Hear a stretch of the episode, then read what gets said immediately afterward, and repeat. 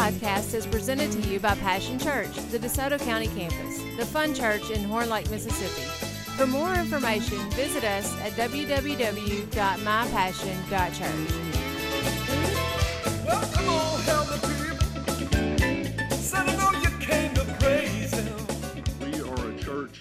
going to get her done. Look at your neighbor, say, Get her done. Get her done. Well, let's get her done. Let's turn to Joshua. I think it's the sixth book in the Bible, back towards the beginning. And we're going to go to chapter 5. Begin reading in verse 13. Joshua 5:13. I'm going to read it out of the New King James Version. This is just after the Israelites, under Joshua's leadership, had crossed the Jordan River. Uh, when they got on the other side into the promised land, um, God commanded them all to be circumcised. Look at your neighbor say, ouch. they were all circumcised and they were, they were uh, you know, in that pre, that pre period before they actually shouted the walls of Jericho down. And in this passage, we see Joshua is near the walls of Jericho. He's scouting it out. He's uh, listening to God for the plan, as it were. And in verse th- 13, it says, It came to pass when Joshua was by Jericho that he lifted his eyes and looked, and behold, a man stood opposite him with a sword drawn in his hand. And Joshua went up to him. You see, Joshua wasn't afraid. He's ready to fight if need be. He didn't run away from the man with the sword. He ran to him. And Joshua went to him and said, Are you for us or for our adversaries? That's a multiple choice question, right? Uh, are you A or are you B? Are you for us or are you against us? If you're for us, good. If you're not, we fixing to get into it. So he asked him a question. And in verse 14 it says, So he said, No. That's an odd way to answer a question. The question was, Are you for us or against us? And the man, it says, So he said, and I notice here on my text that the he is capitalized. Did you notice that? Is it capitalized up there? He said. You don't typically capitalize the word he there's not a reason behind it. So he said, No, but as a commander of the armies of the Lord, I have now come. Who is the, the commander of the Lord's armies? None other than Jesus Christ. What I believe we're seeing right here is a pre incarnate appearance of the Lord Jesus Christ. This is before Jesus had been born on the earth, but you know Jesus was still Lord before that, right? Before he became one of us. And if you look in the Old Testament, many times, well, not many times, but several times you'll see. And I believe that Jesus appeared to his creation down here on the earth. And it says, he said, No, but the command, as the commander of the army of the Lord, I have now come. And Joshua fell on his face to the earth and worshiped. Now, if it was just an angel, would he allowed Joshua to worship him? No. Further proof that this is the Lord Jesus. And Joshua fell on his face to the earth and worshiped, and he said to him, What does my Lord say to his servant? And that's the question we're asking today. What is God saying to us? What does my Lord say to his servant? Then the commander of the Lord's army said to Joshua, Take your sandal off your foot, for the place where you stand is holy. And Joshua did so. But let's get back to how he answered that question. Are you for us or are you against us? No. The premise of the question wasn't even in the realm of, of the truth. And we see that a lot today. People ask questions that there's you can't answer it like that. The premise is not right. Right? That's, that's the way many arguments start today. You're like, how do I answer that? Because if I answer it either way, it's wrong. But Jesus doesn't do that. He says, No.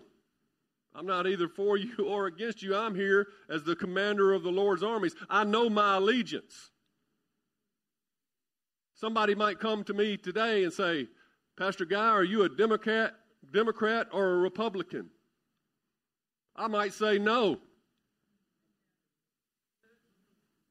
Because my allegiance is to the Lord.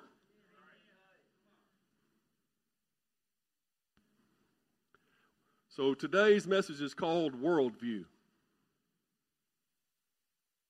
What is your worldview? What is a worldview? It's the framework from which your beliefs and your, from which you interpret the world, the way you interpret life, the lens through the way you view everything that happens on this earth. And the way you respond is because of your worldview, the way you understand. You know, our, our minds have a, are weaved with all this stuff that we've learned from the past and, and so forth. And the way we see God, the way we see the earth, the way we see our existence and why we're here. One time I was in college and I, I was in a speech class.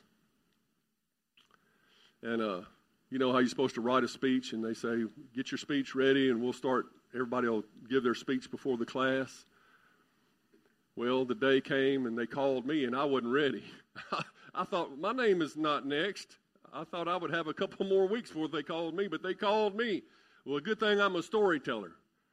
So I didn't have a, a speech. I put a piece of paper up on the, the podium there and acted like I was reading it and started giving a speech. I was just telling a story. But I remember to, to this day what I said. I started telling the story of my friend Hal. I said I had a friend Hal when we grew up in on the mean streets of Memphis, in a rough neighborhood, and he had this motorcycle. He liked to drive fast, and uh, one time he was going down Airways Boulevard at a little bit over 100 miles an hour, and the, and the police didn't take too kindly to that for some reason. And so they began to chase Hal. And Hal said, I can outrun them. This thing will do 140, 160 mile an hour. So he was, he was hitting those heels, buddy, on airways. the only thing he didn't know is that a radio is faster than a motorcycle. And so they called ahead.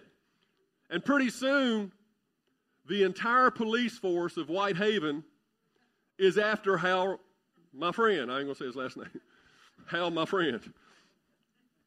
He's riding all up and down. I mean, he's, he's giving them the chase of their life. They finally got him up on the sidewalk and hemmed him in, and he's going down the sidewalk about 60, 70 miles an hour. Another police cruiser pulls up and opens the door. He hits the door, flies off the door, skids across the grass for about 30 feet. They run, jump on him, subdue him, put him in the back of the police car. And I'm telling this story, you know, in, in this college class. But you have to understand, back then, I was kind of on the other side of the law.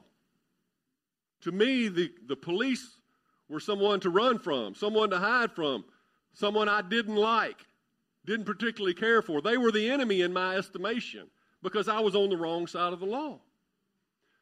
And so I began to tell this story with a slant. I began to give my speech with a slant.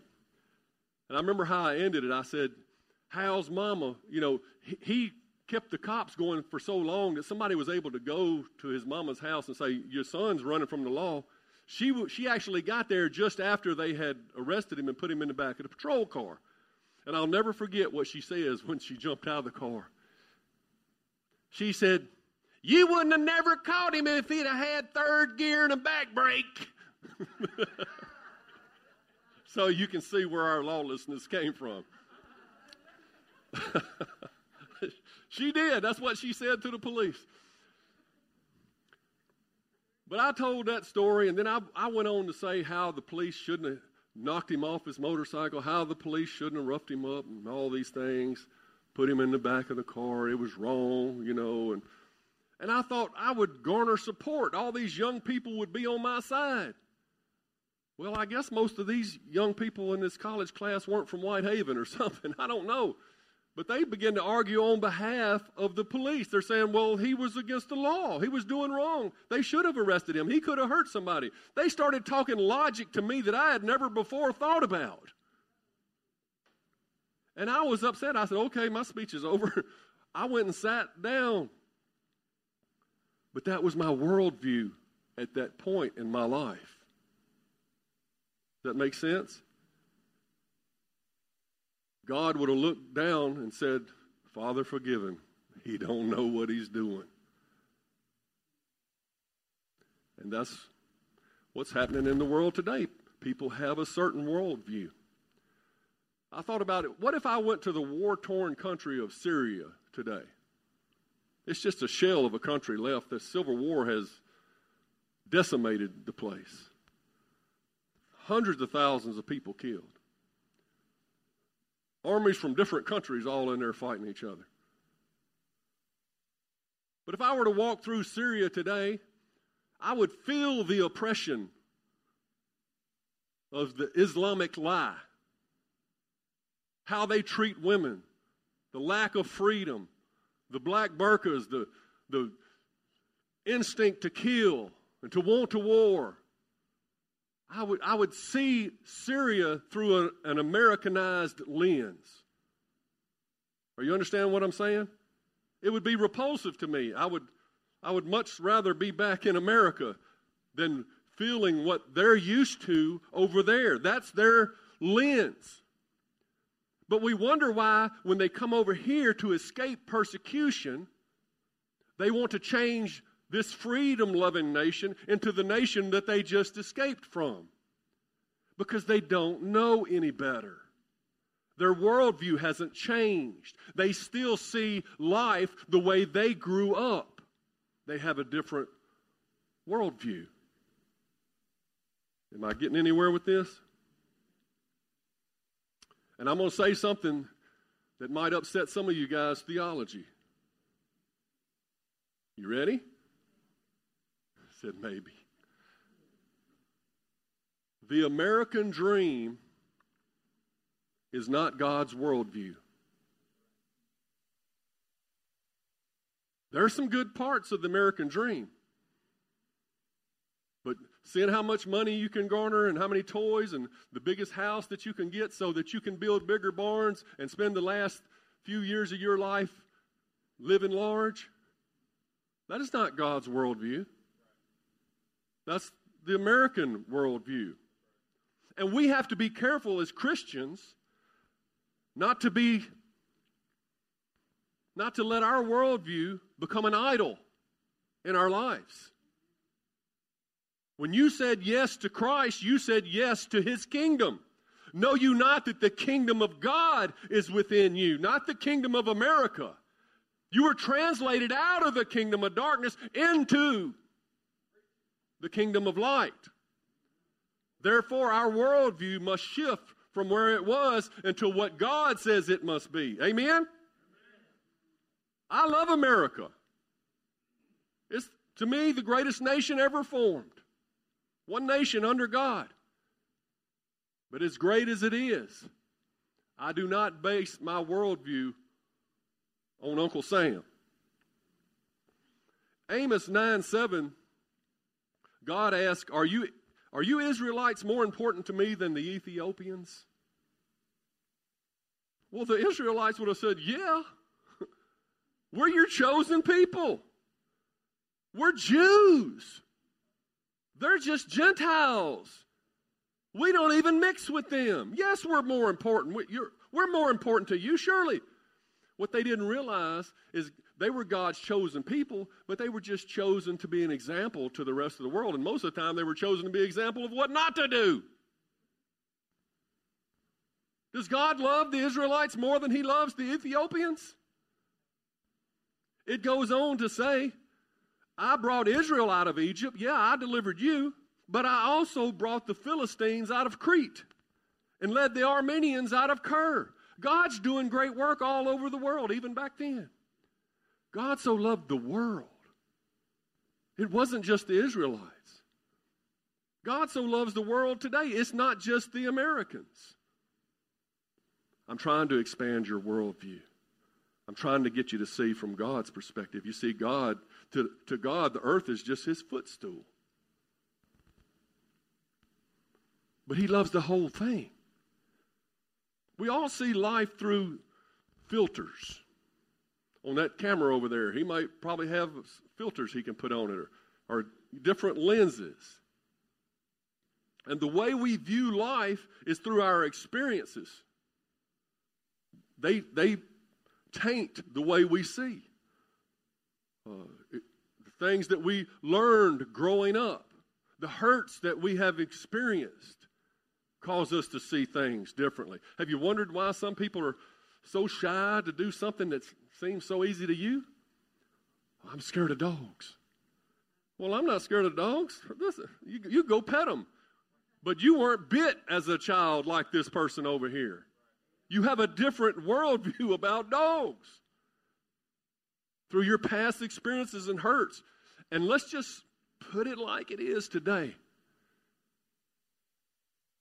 We see the world through how we've been indoctrinated by the media, indoctrinated by the politicians. Our children are growing up and going to schools that are teaching them that America is the ill, America is the problem in the world, not the great source and beacon of freedom that we know we are. Where would, America, where would the world be without the Christians in America? But that's not what's being taught in our schools. We are indoctrinating our children to hate our very own country. It's a worldview.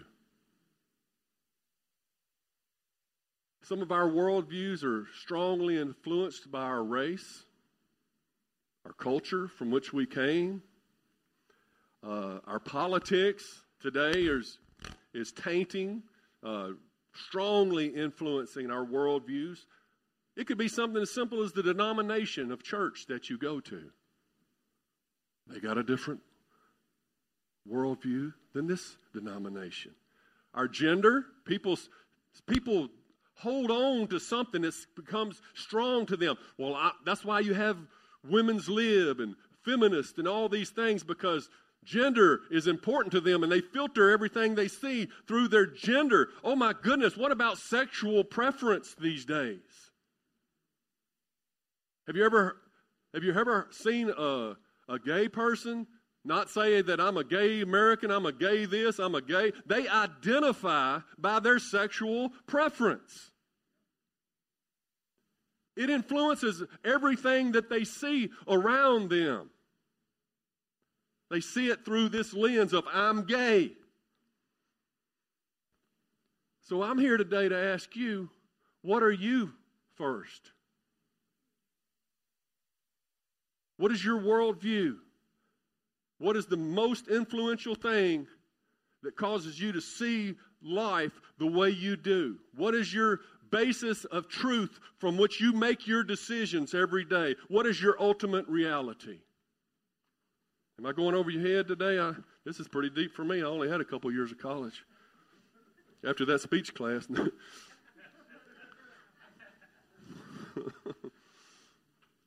Look, the devil is espousing a worldview. Boy, he wants to lead us into confusion. That's his worldview, to have us so confused we don't know which way is up. In Isaiah 5:20, it says, What sorrow for those who say evil is good and good is evil. Whose worldview is that? The devil's.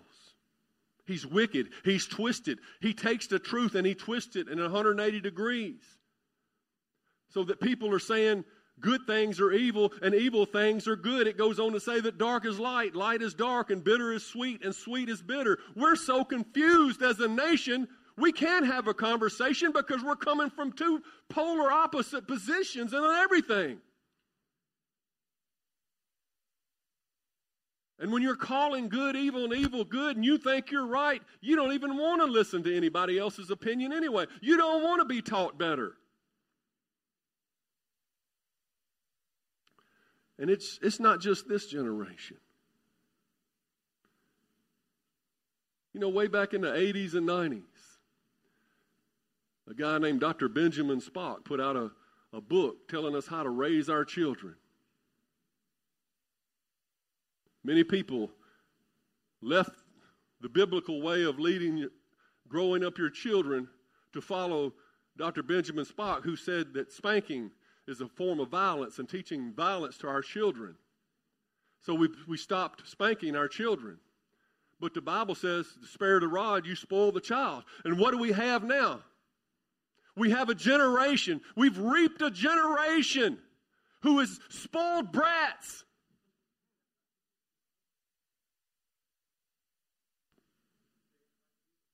Is it true? They are the most blessed generation that has ever lived on the face of the earth, living in the most free country, in a country where they can be anything that they set their mind to be.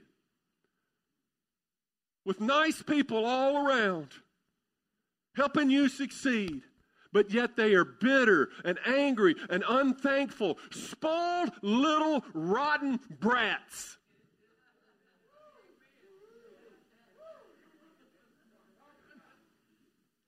It's a shame. Complainers, they're, they're ready to complain their way back out of the promised land. And that's what they're doing. I can tell you right now, every superpower that's ever rose to power in, in the world, the, the Babylonian Empire, the Roman Empire, all of those who, who had it good, they got soft. They got spoiled. Even the Israelites, when they went into that promised land and they lived in houses they didn't build and, and drank from wells that they didn't dig and had all of God's blessing, it didn't take long for them to get spoiled and be unthankful to God for what was given them. And those nations crumble. And we're seeing the results here in America of all these years of indoctrination to hate our own country and to be unthankful for what God has provided for us. We throw up houses on sand and we wonder why the United States seems to be adrift at sea. Turn to James chapter 1.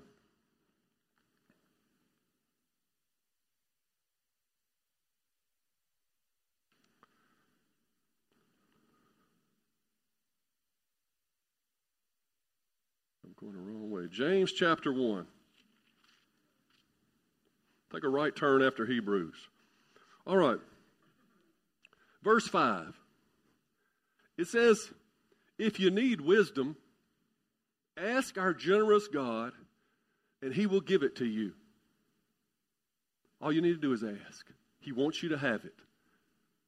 How many of you ask God for wisdom? How many of you want to know how to do your finances? Want to know what job to take? Want to know how to raise your children? Do you ask God? He's generous and He wants to give it to you. But when you ask Him, be sure that your faith is in God alone. Don't ask God and then go to the horoscope and see which one you like best.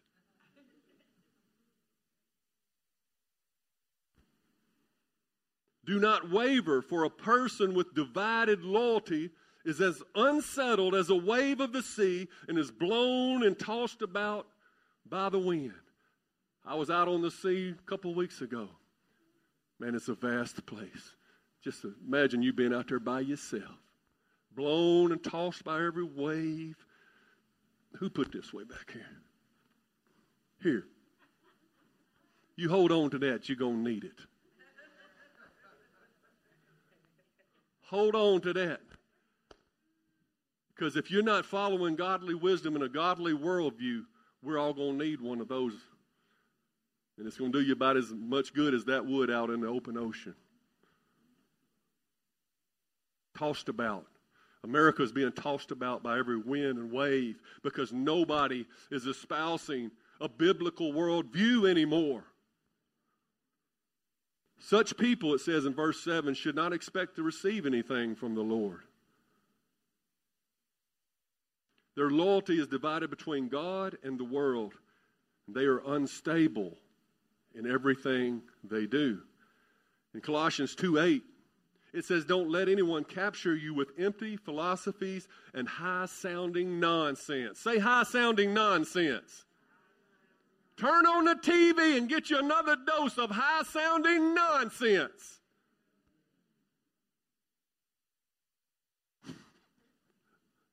Get you some vain philosophies to go with it.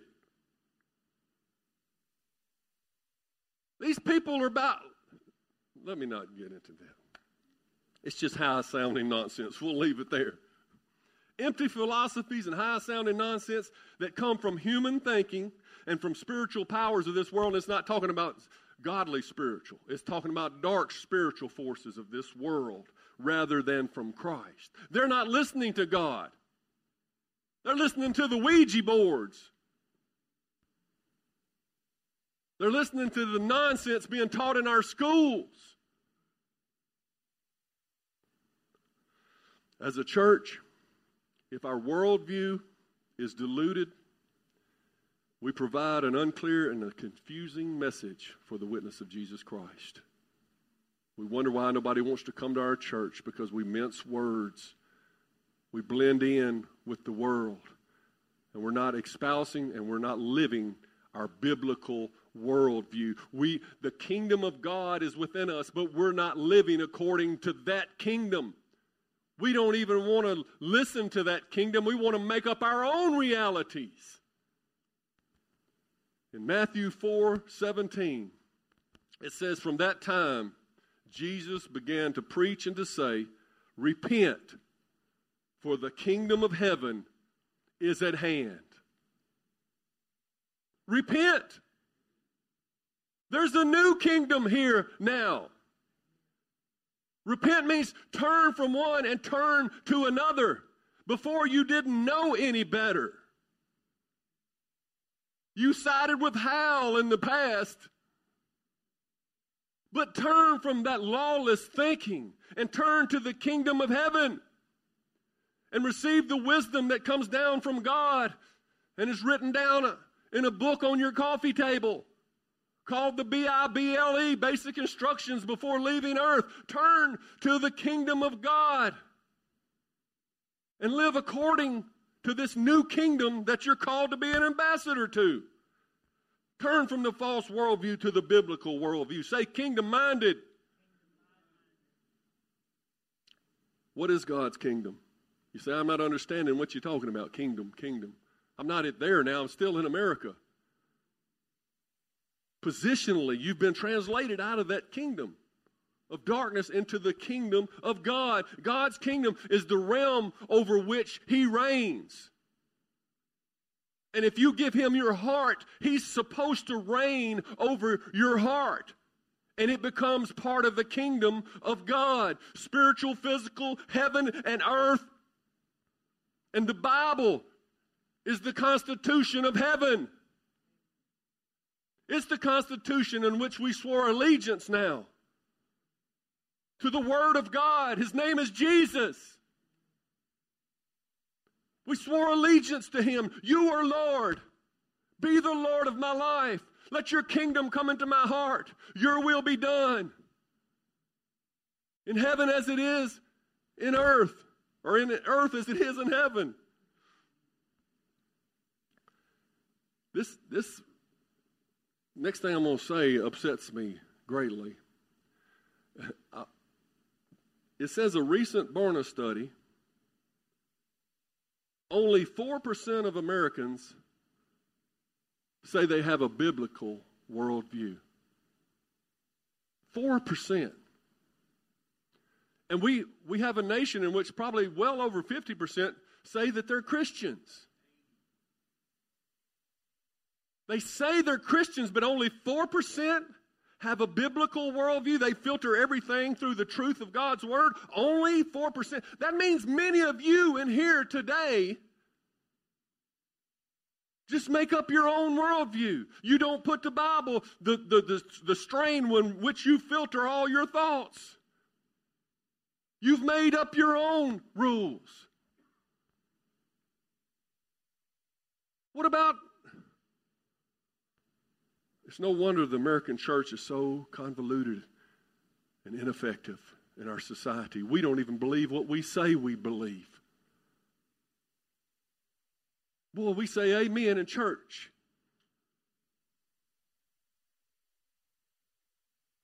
But it's like we're play acting. Do we really believe In 2 Corinthians chapter 5, verse 20, he's talking about you've been made a new creation and such, and it says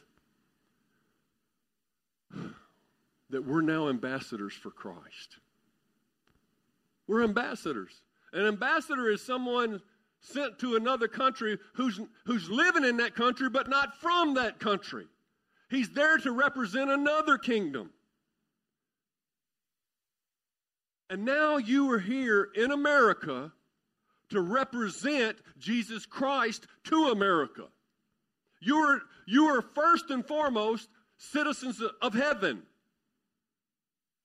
Supposed to be. And so What's flowing through our veins?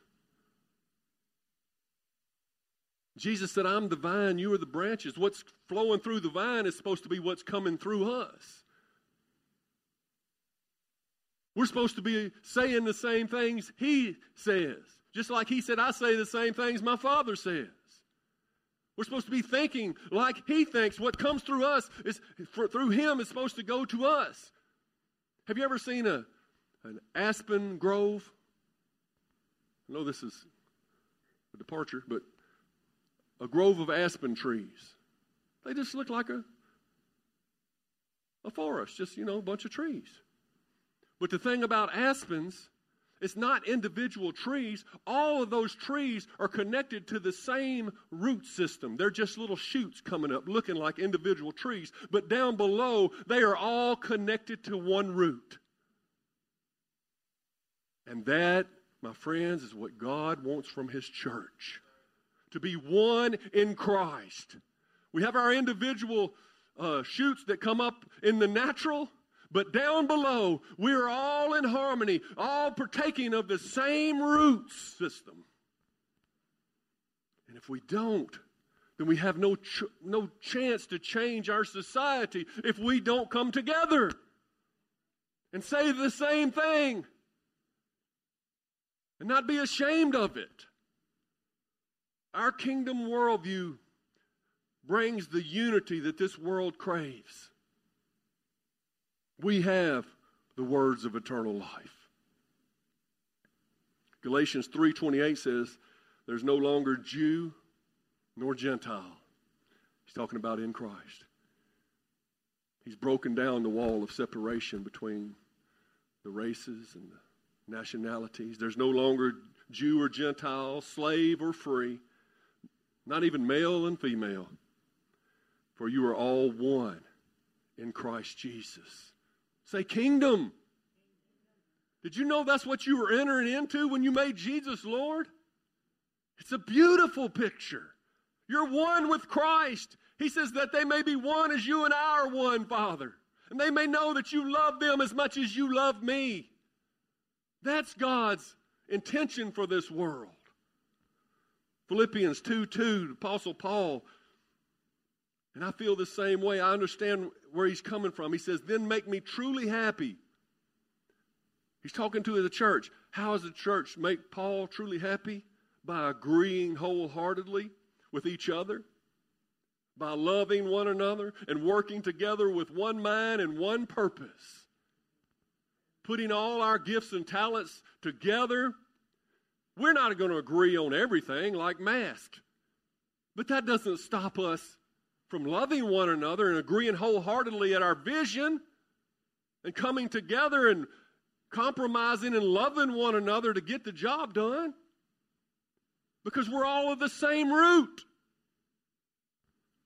The devil tried to change Jesus' worldview came to him to tempt him those three times. But Jesus kept saying, It is written.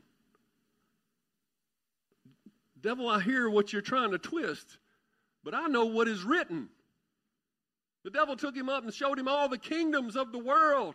But Jesus didn't see the kingdoms of the world like the devil wanted him to. He said, Get behind me, Satan. We're not going with your worldview. It is written. Man shall live by every word of the mouth of God.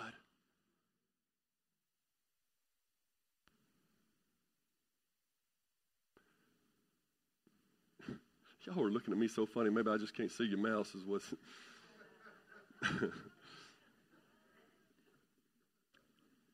Jesus kept his eyes on the prize. Last week we talked about Hebrews 2, about how we're supposed to keep our eyes on Jesus. What did Jesus keep his eyes on? He said, For the joy set before me, he endured the cross. How you going to get through your heartaches? How you going to get through your trials? How are we going to get through this end times craziness? We're keeping our eyes on the prize. We're looking past the here and now to the there and then. And knowing the reality of the kingdom of God is going to stabilize us. We're going to be standing on the rock when it's all done. When the house next door has crumbled into the sand, we're going to be standing because we're keeping our eyes on the prize. Because we espouse a biblical worldview. We know the truth. I look through the lens of the Bible for my truth. I look through the blood of Jesus for my salvation. And this church, we look through the lens of God's calling before we take any action.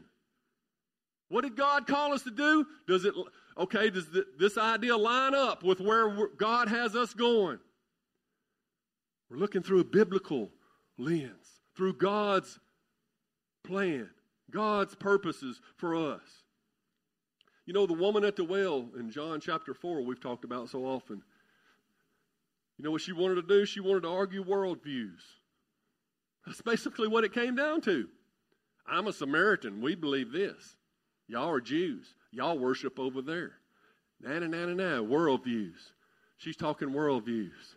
And Jesus said in, this in John 4:23. He said, "But the time is coming and indeed, it is here now when true worshipers, do you want to be a true worshiper? The time is coming, and it is now, that true worshipers will worship the Father in spirit and in truth. You must have both. You got to know the truth. The truth is what sets you free. And true worshipers will worship in spirit and in truth. The Father is looking for those who will worship Him that way. He's looking for those who will believe Him. He's not pleased unless you have faith in the truth. America is an exceptional nation, has been. I got nothing bad to say about it, really, as far as other nations, compared to other nations of the world. I love America. But America is only exceptional to the point that we're still founded on a biblical worldview. And if we're down to 4%, we're in trouble. Are you listening? Maybe if we all came to the idea that he's right, I need to stop making up my own reality. I need to start reading the Word of God. I need to start filtering my decisions through the Word of God. Maybe just in this room alone, we could make it to 5%.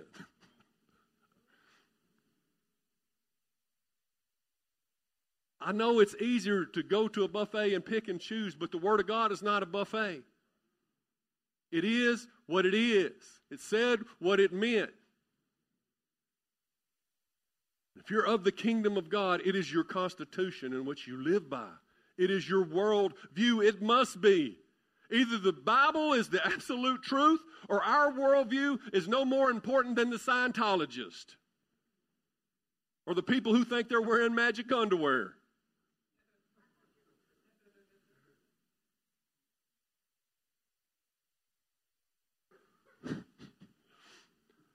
When that commander of the Lord's armies came to Joshua, what did it say he had in his hand? A sword. And the sword is an analogy for the Word of God. Jesus came with a sword.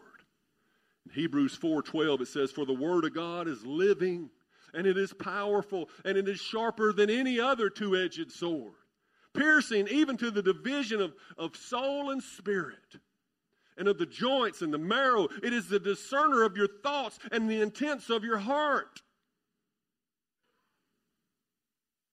It is powerful. And there's no creature, no creature hidden from his sight. But all things are naked and open to the eyes of him to whom we must give an account. You will be judged according to your worldview. You'll be judged according to what you did. This right here.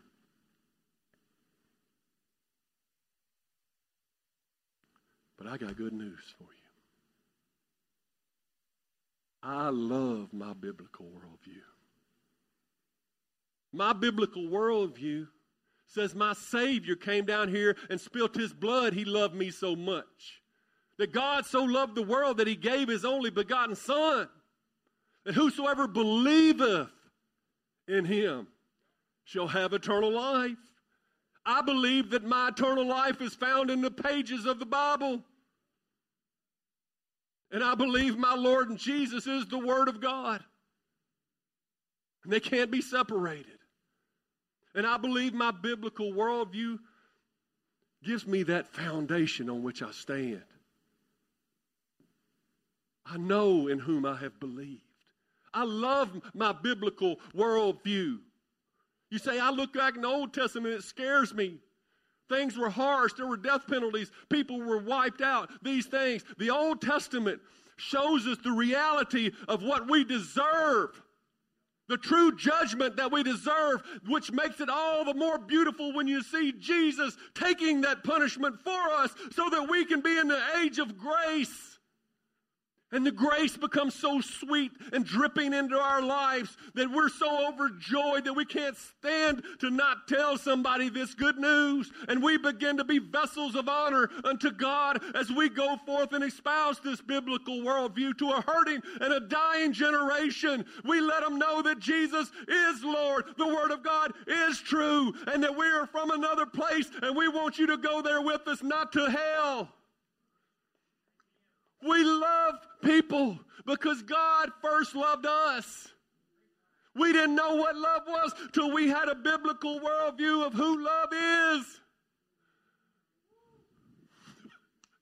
oh my goodness. I could be here all day telling you how much I love my biblical worldview. You're not taking it from me. I won't be quiet about it.